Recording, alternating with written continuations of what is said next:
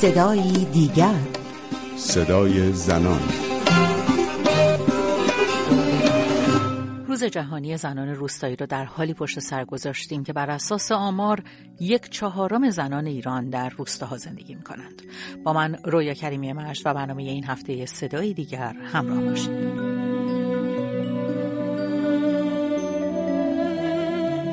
مسئومه ابتکار معاون امور زنان و خانواده حسن روحانی همواره از تلاش دولت دوازدهم برای بهبود وضعیت زنان روستایی سخن گفت. های ما در دولت دوازدهم توجه خاص به وضعیت زنان روستایی و زنان اشایر هست با عنایت به اینکه الان شاخصهای عدالت جنسیتی ابلاغ شده شاخصهای عدالت جنسیتی در موضوعات مختلف مثل آموزش بهداشت اشتغال ورزش تعریف می‌کنه که چه حرکتی رو از وضعیت کنونی به سمت شرایط مطلوب باید داشته باشیم. مهمان برنامه این هفته ما اعظم بهرامی کارشناس محیط زیست ساکن ایتالیاست.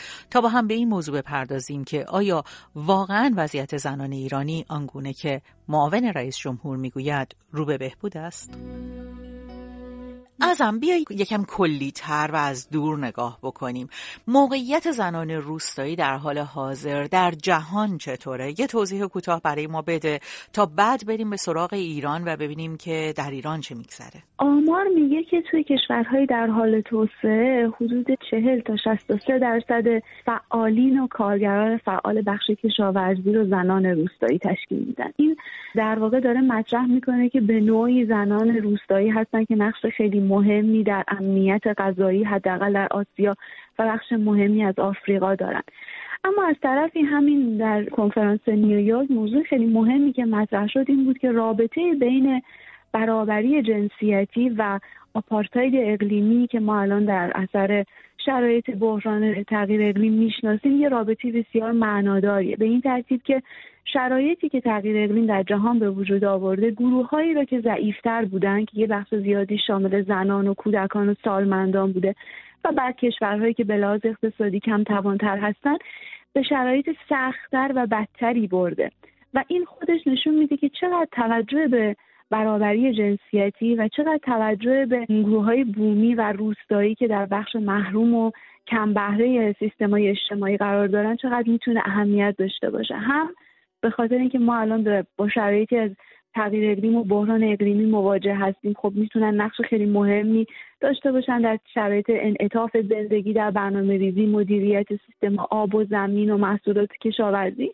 و هم از طرفی اثر سو و مشکلات جدی که برای این گروه ها به وجود میاد رو میشه با این کار کردن روی توانمندسازی زنان روستایی و برابری جنسیتی در بخش محروم جامعه میشه به هر حال اون محدود کرد و مدیریتش کرد. از این دو منظر به نظر من توجه به زنان روستایی و اختصاص دادن یه روزی تقویم جهانی می‌تونه بسیار بسیار مهم باشه. یکی از نکاتی که در روزهای اخیر که بحث زنان روستایی کمی گرمتر شده مطرح شده ارتباط میان تغییرات اقلیمی و تاثیر اون بر زندگی دختر بچه هایی که در روستاها زندگی می‌کنن. که این تغییرات اقلیمی و پایین اومدن درآمد عملا داره منجر میشه به بالا رفتن کودک همسری.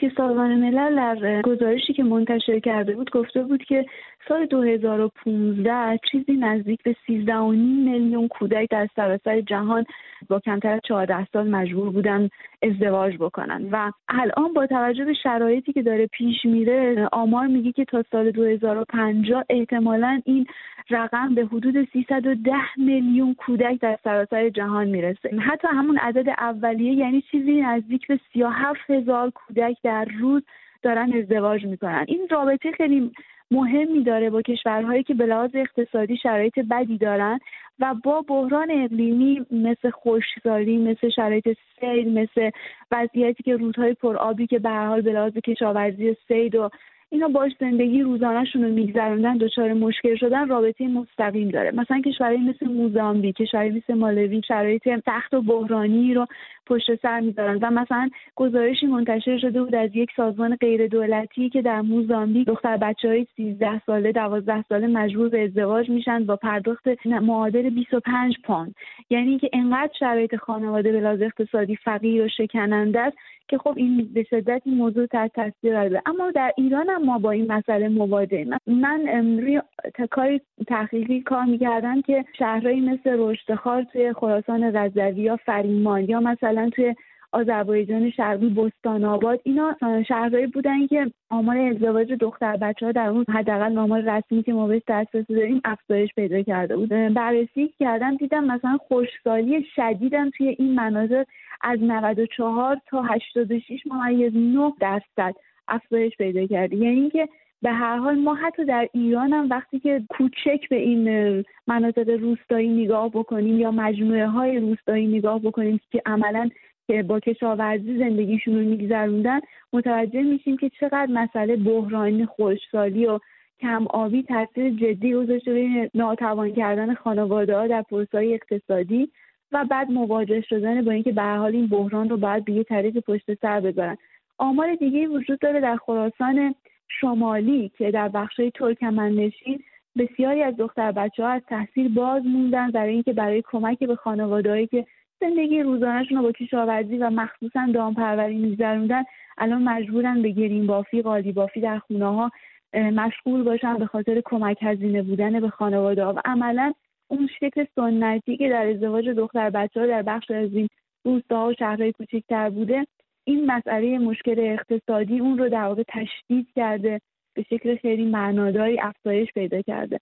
از بر اساس آمارهایی که شهلا کاظمی پور جمعیت شناس و جامعه شناس ساکن ایران تحلیل کرده ده میلیون و صد نفر از زنان ایرانی یعنی به گفته خانم کاظمی پور یک چهارم جمعیت زنان ایران در روستاها زندگی می کنند با توجه به این گستردگی جمعیتی زنان روستایی امکاناتی که برای این زنان در روستاهای ایران فراهم شده چه هست؟ آیا به اندازه کافی روستاها برای برای تأمین نیازهای متفاوت زنان رشد پیدا کردن؟ یکی از بخش مهمی که اهداف توسعه پایدار تعریف می‌کنه که اگر اشتباه نکنم هدف پنجم که برابری جنسیتی و هدف اول که از بین بردن فقره در واقع میگنجه توی قوانین مثلا مثل بیستی که ما خب در ایران می‌دونیم که آقای خامنه ای به شکل جدی باش مخالفت اصلا حتی شخصیش رو اعلام کرد. اینا یه بخش مهمی زیر مجموعش این بود که کار بشه روی توسعه پایدار در بخش روستایی. ما به جز اینکه خب می‌دونیم که بیعدالتی اقلیمی در ایران به شکل گسترده وجود داره. در اغلب استانهای مرزی از بخش استانهای زاگرس نشین گرفته تا سیستان و بلوچستان تا آذربایجان شرقی تا خراسان شمالی مشکل جدی توسعه یافتگی باش مواجهیم. در این حد که حتی ما مشکل جدی در دسترسی با آشامیدنی داریم با مثلا در سیستان و بلوچستان می‌دونیم که هنوز داره قربانی می‌گیره آباوری و دختر بچههایی رو داشتیم که در همین ماهای اخیر به خاطر همین حمل آب دچار مشکل شدن آسیب دیدن. و یا اینکه حتی جونشون از دست دادن. در جنوب استان کرمان در اشایر و بخشهای روستایی این قسمت ما می‌دونیم که مشکلات جسمی زیادی برای زنان روستایی به وجود اومده. مثل مثلا یا های زودرس به خاطر حمل روزانه آب باز موندن از تحصیل و توانمند کردن زنان حتی تو بخش همون کشاورزی و آموزش دامداری.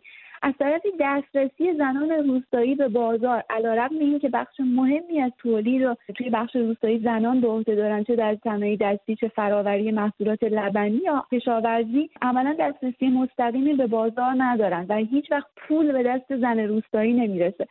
خب این عدم استقلال مالی می‌تونست از طریق دسترسی به بازارچه های بومی و محلی توانمند کردن زنان پروسایی که فاو داره توی بخشهای مختلف جهان مثل تانزانیا جدی کار می‌کنه در ایران عملا هیچ جایی نداره.